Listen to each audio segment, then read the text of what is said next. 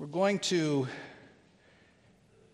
consider God's Word now. We'll come to it and to turn to our passage in just a minute. In fact, if you'd like to turn there, I'll have you turn to uh, the book of Numbers and to chapter 21. Uh, for those of you who have been here a long time, we've looked at this passage before.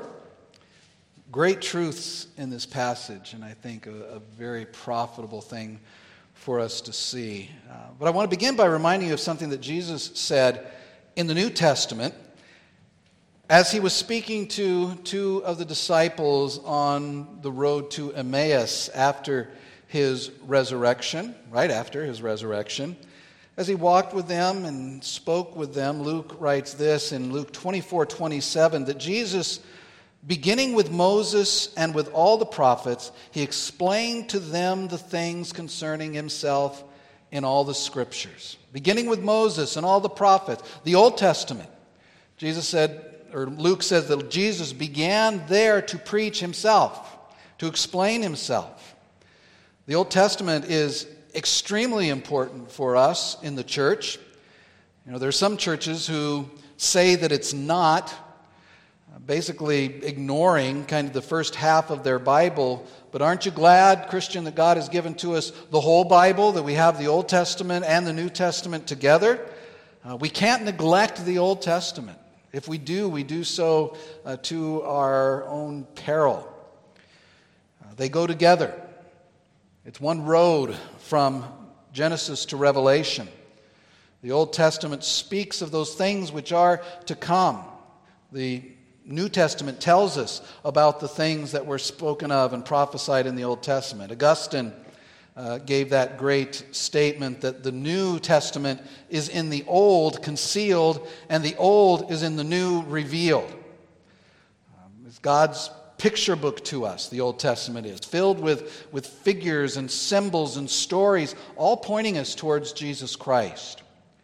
And this morning I want to demonstrate uh, the first part of Augustine's statement there, that the new is in the old concealed, that it's there, you can see it. You might need a little bit of, of looking and understanding to see it, but it's there. And I want to do it by looking at the unlikely subject of a snake. Not the one you might be thinking of, though he will figure into it. Uh, do we have anybody here that's afraid of snakes? I know that's a common fear. But let's start this morning by understanding a little bit more about snakes with a, a little bit of herpetology. Uh, you've probably heard of the king cobra. You know that snake. It's generally understood to be one of the deadliest snakes in the world, but it's not the deadliest. Some of you have heard of a black mamba an African snake, and it is, it is regarded as the most deadly snake in the world. On top of that, the black mamba, just to fuel your nightmares a little bit, the black mamba is not only deadly, but it is fast. It can move 12 miles an hour. I mean, for a snake, that's, of course, if I was being chased by a black mamba, I could do at least 13, I'm sure. But a single bite's worth of their venom can kill 10 to 40 people and it can do it in about 20 minutes. But there's another snake that actually holds the, the distinction of, of being the deadliest snake, at least in the sense of the potency of their venom. There's a snake called an inland taipan, it's an Australian snake. Um, and its venom is 10 times more deadly than the black mamba, 750 times more deadly than a cobra a single bite from a black mamba could kill 100 people. And it can kill 250,000 mice with just a single bite. What would you do if you were in the outback and got bitten by one of these?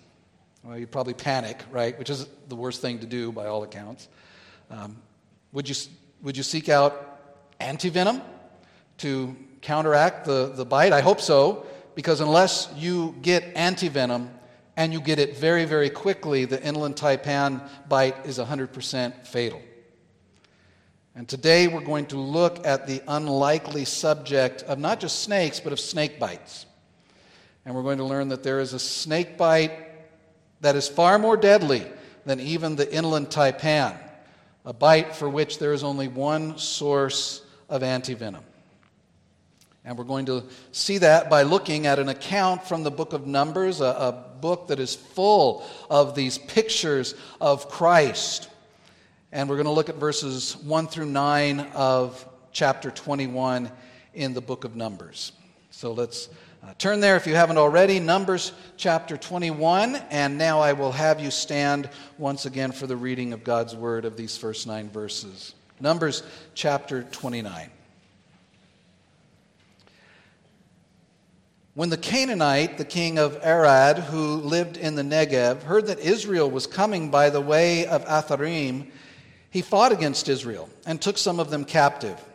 And Israel vowed a vow to the Lord and said, If you will indeed give this people into my hand, then I will devote their cities to destruction. And the Lord heeded the voice of Israel and gave over the Canaanites, and they devoted them and their cities to destruction. So the name of the place was called Hormah. From Mount Hor they set out by way by the way to the Red Sea to go around the land of Edom, and the people began impatient, became impatient on the way. And the people spoke against God and against Moses. Why have you brought us up out of Egypt to die in the wilderness? For there is no food and no water, and we loathe this worthless food. Then the Lord sent fiery serpents among the people and they bit the people, so that many people of Israel died. And the people came to Moses and said, We have sinned, for we have spoken against the Lord and against you. Pray to the Lord that he take away the serpents from us. So Moses prayed for the people. And the Lord said to Moses, Make a fiery serpent and set it on a pole, and everyone who is bitten when he sees it shall live. So Moses made a bronze serpent and set it on a pole. And if a servant bit a serpent bit anyone, he would look at the bronze serpent and live. Let's pray together. Father, we thank you for your word this morning.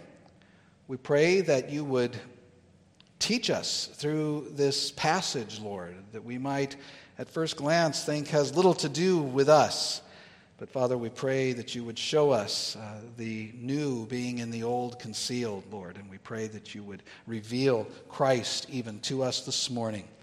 Uh, we ask this in Jesus' name. Amen. Well, please be seated. We'll particularly be looking at verses 4 through 9 here in chapter 21 of Numbers. And the text is laid out Eh, very simply in a simple narrative fashion. And so we're going to just follow the, the path of the text here and use that as a simple outline to look at this passage here in verses 4 through 9. We will look at the sinful grumbling, the righteous judgment, the repentant request, and the gracious provision. We start by looking at the, the context, or let me explain a little bit of the context. The people of Israel are wandering through the wilderness. They've been wandering in the wilderness for 40 years now because of their distrust of God, because of their unfaithfulness to Him. Uh, Numbers 14 speaks of that. And they're now on the final leg of that journey. They just have a little ways to go. In fact, they were looking to cut an, a significant amount of time off of their journey. They had uh, approached the nation of Edom at the south end of the Dead Sea and asked if they could pass through uh, the nation of Edom, just pass through. They were just going to stay on the highway. They're not causing any trouble. We just want to pass through so we can go around and go up to, which would be up around to the Jordan River, where they will cross over into the, the land of Canaan. Canaan. Uh, but Edom refused. And so the Israelites now, because of that, are going to have to go all the way down around Edom and then up the other side, down to the, all the way down to the, the, uh, the Gulf there on the Red Sea, a detour of about 175 miles. And remember, they're walking. So the Israelites have just found this out. Uh, God has given to them a recent military victory. That's what verses 1 through 3 speaks about. But as the people consider now the, the path before them, they begin, the text says, to grumble. If you know the story of the children of Israel in the wilderness, this is nothing new. Um, the text says that they became impatient, they're fed up. Literally, it, it means they were short of soul. They're done with this, this whole business. And so they grumble. And notice here the direction of their grumbling in verse 5 that it is against God and against his anointed servant regarding the circumstances. Verse 5 says, And the people spoke against God and against Moses, Why have you brought us up out of Egypt to die in the wilderness? So they're grumbling against Moses and they're grumbling against their situation. But, and this is very instructive to us as Christians to remember that to grumble against God's care of us, to grumble against his decisions, knowing that they are perfect and knowing that they are good. When we grumble against God's care and his decision and his providence, that is to cast doubt on God himself, isn't it? It is to doubt God. It is to really distrust him. And it's absolutely contrary to that great aspect of truly Christian character that Paul extols so powerfully at the end of the book of Philippians when he says, I have learned in whatever state I am to be, do you remember what? Content. Grumbling is inconsistent with contentment. And it's against God. It's not trusting God. It's saying, God, you've got this wrong. But the children of Israel are grumbling, and the children of Israel are not content. And so they grumble against God, against his servant Moses. And see how they grumble in verse 5. It says that they spoke against God and against Moses. Why have you brought us up out of Egypt to die in the wilderness? For there is no food and no water, and we loathe this worthless food. There's no food and no water, God. But wait a minute. That's not even true, is it? Hasn't God provided for them all along on their journey? Even in miraculous ways at times. Water from a rock, bread from heaven. Even that's not good enough. In fact, when they say we loathe this worthless food, you know what they're talking about? Well, it's not so much that there's, there's no food, there's no bread, but what they're saying is we don't like the food that God is giving us. They're referring to the manna, that gracious provision of God to sustain them. Look in Exodus 16 if you want to see uh, how that came to be. Gracious provision without them even having to work for it, other than to go gather it up and put it in baskets. They call this worthless, miserable food, they call it. What you are giving us, God, is worthless, contemptuous, the word means, and we loathe it. We despise it. It sickens us. It is disgusting to us. Now, I've heard some pretty bad prayers before meals, but nothing approaching that. God bless this food that you have sent to us, although we find it quite contemptuous. That's the evaluation of the provision of Almighty, all gracious God by the people of God here in Numbers 21. What's your reaction to that this morning? You know, we read this stuff and, and we say, well, there go those Israelites again complaining against God, complaining against what he's, he's done. But I wonder, in fact, I, I know that in those cases we need to put down the tweezers and get out the beam pullers. We are blessed so overabundantly by God. Blessed in the church, blessed by the church by our brothers and sisters, blessed by teachers, blessed by God's Word, blessed by the Holy Spirit who dwells in us. And yet, grumbling and complaining is very, a very regular situation in the church, just as prevalent now as it was then. We're a nation here in the 21st century. We're a church in the 21st century, a church of whiners. Amen? We do. I hate my job. I hate my spouse. I hate myself. I hate my church. I don't like the way things are done in my church. To listen to people speak about the church in some places, you wouldn't think that it's the great blessing that it is.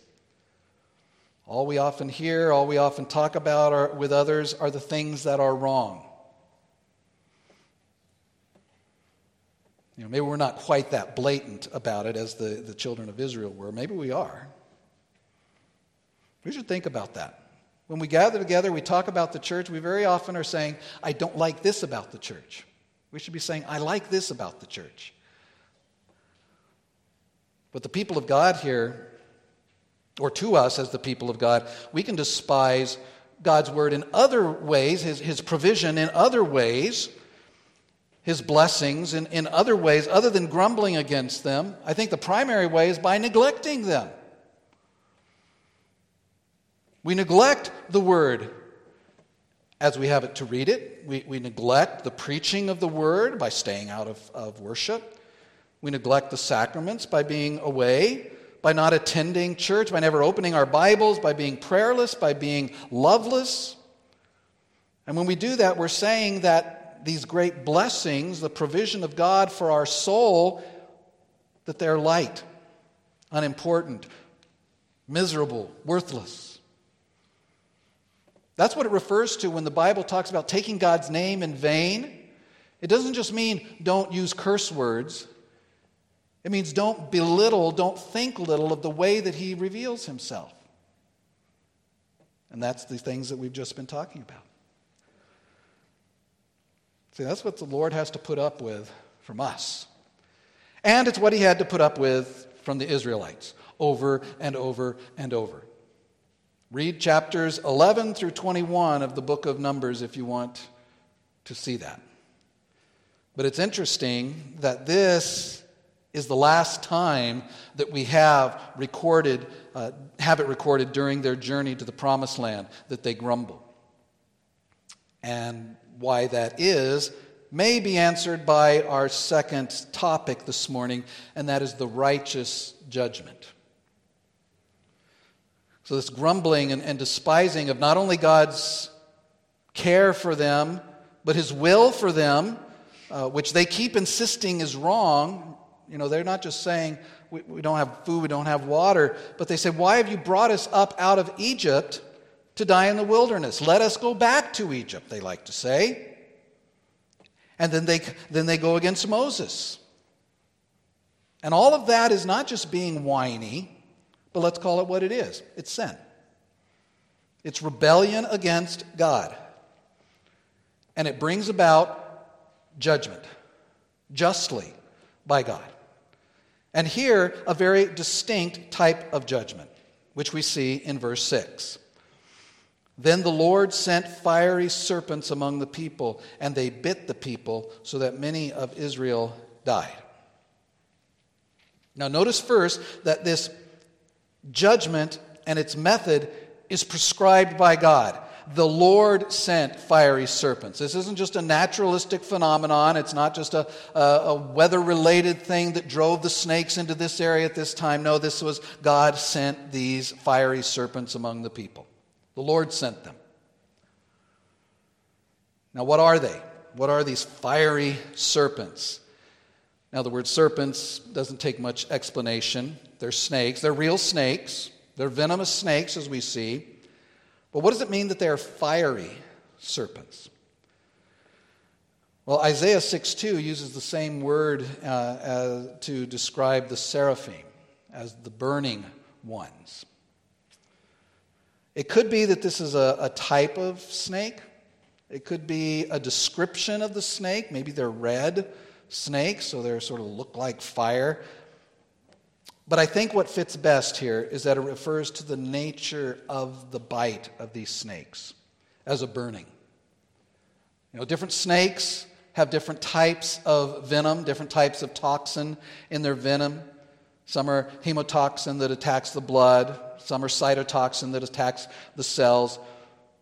But like the inland taipan, it could be that this snake has what's called a neurotoxin that attacks the nerves because the sensation from a neurotoxin snake bite is the feeling of burning, intense burning at the site of the bite. And the bite of these snakes was fatal. As they bit the people, verse 6 says, many of the people of Israel died.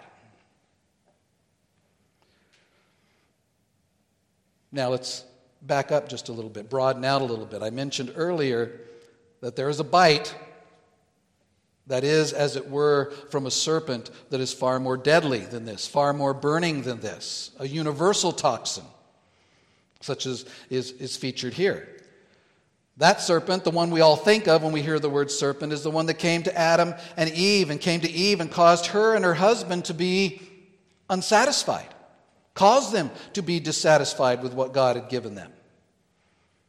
He caused them to loathe the gifts of God and to seek something outside of what God had given to them. What was the lie that the serpent gave to Eve? It says that God knows that in the day that you eat of the tree of the knowledge of good and evil, that you will be like God. God's holding out on you. He's not giving you the best. And sin and the fall is the bite really, that that serpent in the garden gave. When Adam bit the forbidden fruit and chose to try to rule himself by himself rather than submitting to God, the serpent, in a sense, bit him. Not physically, of course, but it did poison our father, Adam. And the venom in that episode, the venom in that episode with, with the snake, the venom of the bite of that serpent was far more deadly than any snake. Because it was fatal not only for Adam, it was fatal not only for a hundred men or a thousand men, but that venom was fatal for all of Adam's descendants. All of them, down to today, except for the one who crushed the head of the serpent. And it's still killing people today. It's a universal toxin, a spiritual toxin, which brings about spiritual death, separation from God. So there's an image here in that. But back into the spirit in the desert here of Sinai, remember God had earlier used a plague to punish his people for their grumbling here he uses snakes. And these snakes, serpents sent from God, come into the camp and they begin biting people. And the people start dropping. This is judgment.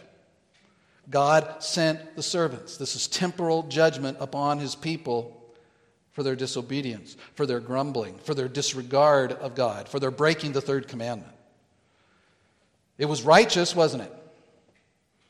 God is just in punishing those who despise his gifts. He's just whenever and wherever and however he brings judgment because the judge of all the earth always does right. He cannot do otherwise. And this judgment then wakes up the people. Good, that's good. It served that purpose.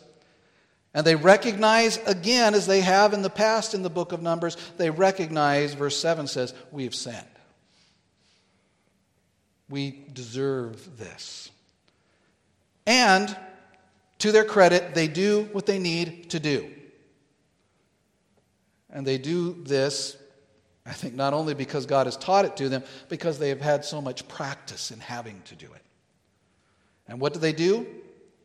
They go to Moses and through Moses to God. And they bring to Moses the repentant request, the third thing we want to see. Just briefly here for this, but importantly, verse 7 says that the people came to Moses and said, We have sinned, for we have spoken against the Lord and against you. Pray to the Lord that he take away the serpents from us. So Moses prayed for the people. So, again, credit where credit is due. the people do the right thing, and let's look at what the, they do, what right things the Israelites do. They recognize their sin. We have sinned. Second, they, they flee to God for relief, for God to reconcile them. They come to God, notice, through God's mediator, Moses. Moses is the mediator of the Old Covenant. He is the one, uh, if people have things to say, or if God has things to say to the people, he does it through the mediator, through Moses. And if the people want to say something to God, they say it through the mediator. And in this, Moses is a picture of Christ, who is our mediator, who is the mediator of the new covenant who is the one who goes between God and man, who bridges that gap, who stands in between and brings us together as the reconciler. As Paul wrote in 1 Timothy 2 5, there is one God and one mediator between God and men, the man Christ Jesus. And here Moses is a picture of him. And they come to Moses, they come to the mediator, they repent. They say, We have sinned, for we have spoken against the Lord and against you. They confess their sin, and they ask Moses to pray to the Lord, to intercede on their behalf to the Lord, that he might take away these serpents from us. They pray for relief, they pray for deliverance from God's judgment. And Moses does so, right? The end of verse 7 says Moses, so Moses prayed for the people. The God given mediator to his people is faithful in his work. The author of Hebrews in the New Testament reminds us of that. He says Moses was faithful in all his house. But he goes on to say in that passage in Hebrews chapter 3 that Jesus Christ is so much better. So much better than even Moses. Just as the new covenant is so much better than the old covenant. Under Christ, we don't have to come to a human mediator to implore God on our behalf. We don't have to bring sacrifices to a priest. Because the priest and the sacrifice are one, our Lord Jesus Christ, and the sacrifice has been made and accepted. One sacrifice, one intercessor, who is God Himself. So we see the sinful grumbling, we see the righteous judgment, we see the repentant request. And as a result, we see the gracious provision. Moses prays, he intercedes, he mediates. And as he always does, God hears the voice of his mediator and he answers. Take special note of the manner of God's answer this morning. The people tell Moses, Pray that God will take the snakes away. But he doesn't do that, does he? He doesn't take the snakes away. He answers, yes, but not the way they want, not the way they expect. Instead, he gives them a remedy. Instead, he gives them the antivenom for these deadly snake bites. He tells Moses in verse 8 the Lord said to Moses, Make a fiery serpent and set it on a pole, and everyone who is bitten when he sees it shall live. Moses, make a serpent, make a representation of one of these fiery snakes and set it on a pole, on a, on a standard, on a big long stick, and set it in the ground. And anyone, he says, who's bitten by one of these real snakes, if they look at this representation of the snake, God says they'll live. They will be uh, restored. They will receive the antivenom. And so Moses does as God instructs him. Verse 9 So Moses made a bronze serpent and set it on a pole, and if a serpent bit anyone, he would look at the bronze serpent and live. So the text says that he makes this serpent, makes it out of, of bronze or brass, and he sets it on a pole. In the Old Testament, bronze and uh, represents sin and judgment. And both are appropriate here, right? because the judgment is coming because of the sin. And Moses certainly explained this to the people. It's not recorded for us. But they do it, and behold, they are cured from their snake bites. They are not dying now when they are bit. Now, I think that, at least for me, the first thing that strikes me as I look at this is the oddness of the remedy that God gives. That the image of a snake would save them from the bite of a snake. Why did God choose to do that? We'll file that away. Let's go to the second thing, and that's the method of the remedy. There's nothing magical here about the bronze serpent, it has no inherent qualities. And it's not merely the existence of the snake that cures the Israelites from these bites. God said, Everyone who is bitten, when he sees it, shall live. And even more telling there is verse 9 that if a serpent, serpent bit anyone, he would look at the bronze serpent and live. And the word that's translated to look at there in, in this verse refers not simply to noticing it, not simply to, to seeing it or glancing at it, but it means to fix your gaze on it, to look at something with intention. And this really adds to the oddness of the remedy in some ways, because this remedy demanded not reason, not particular actions, not an offering, not a sacrifice, but simply trust in God providing in this way. To trust, well, let's say it, to have faith, because that's what tr- faith is, is trust, isn't it? To have faith in looking to God's appointed means and relying on that provision. It was very simple. If the people would do that, they would live. If they wouldn't do it, they would die. If they sought any other means of, of rescue other than the one plan of God, if they thought, well, that's silly, I'll, I'll go over here and I will, you know, I'll cut an X on the bite and suck the poison out of it. By the way, that's been debunked, so don't try that if you get bit. But if they sought out any other way, they would still die. The oddness of the plan actually magnified the working of God in the cure because it pointed everything to God. He was the only one who could save them. They couldn't thank themselves, they couldn't thank Moses, they could only thank God. And notice also that this plan of God did not stop anyone from being bitten. It didn't take away the snakes, but whoever was bitten, whoever trusted in that provision that God had made, that one was cured. Well, let's remember that we've already seen that there is a greater venom than that of these fiery serpents. There is an eternal, eternally fatal bite of sin, that universal toxin of original sin. It kills without exception. It is the, the torment of eternal judgment through the just judgment of God. There is no cure to be found anywhere else by any means, manufactured, dreamed up by man.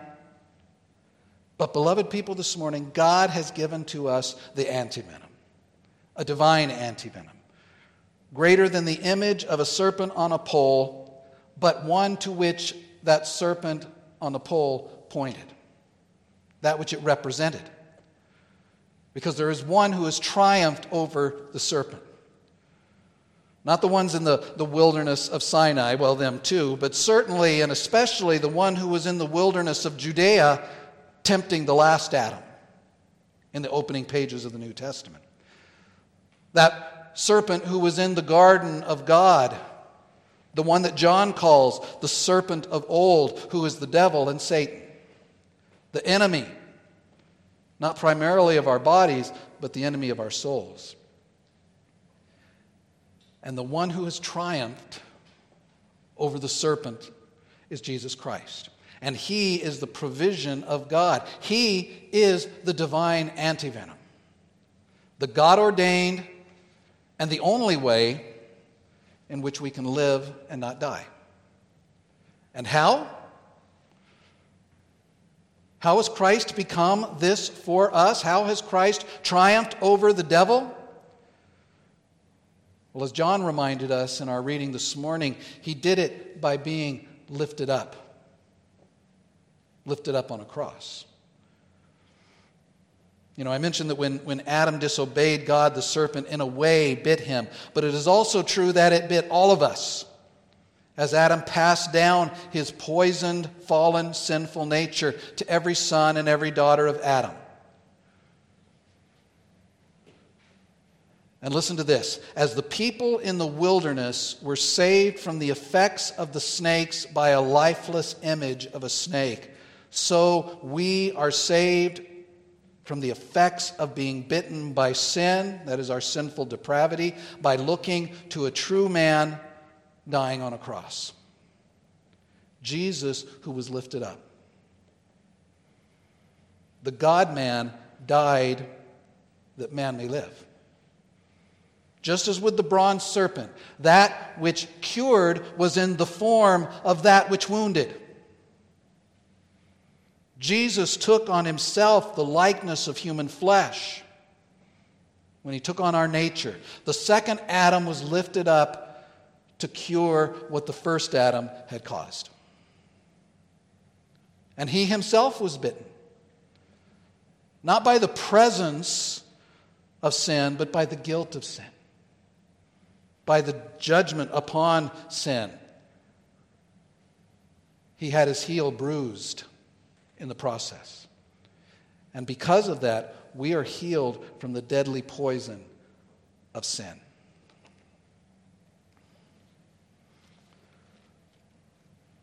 Romans 5, Paul says that for as by the one man's disobedience the many were made sinners, so by the one man's obedience the many will be made righteous.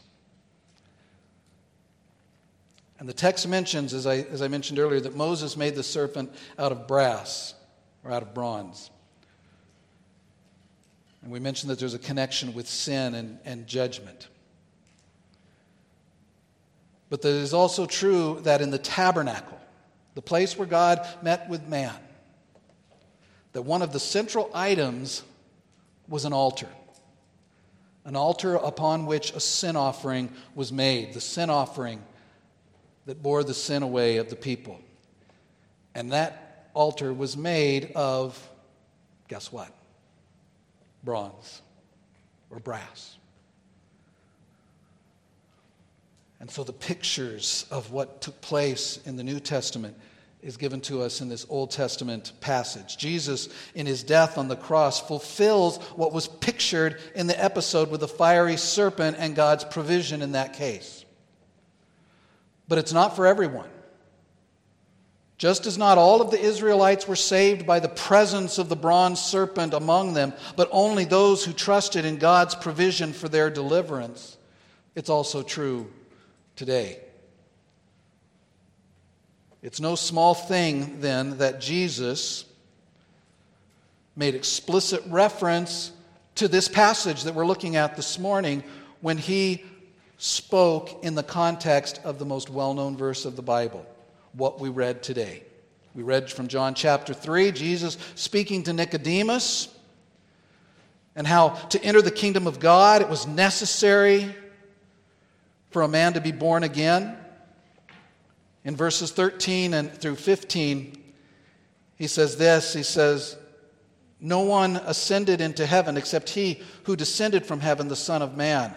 And as Moses lifted up the serpent in the wilderness, so must the Son of Man be lifted up, that whoever believes in him shall have eternal life.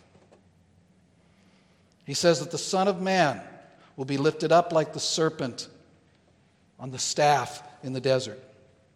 For this reason, so that whoever looks on him, on Christ, will live. Whoever believes on him will have eternal life.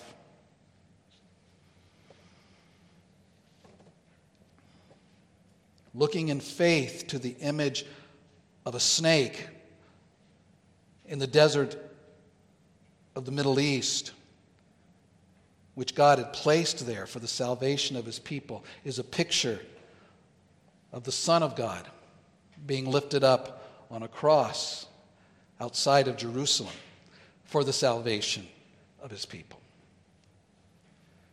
And you see, just as with the Israelites in the wilderness, faith was necessary. Faith was essential. One had to look on the provision that God had given in order to be saved. And it's the same with us. Romans 10:13 says whoever calls upon the name of the Lord will be saved. Whoever believes on him will not be condemned.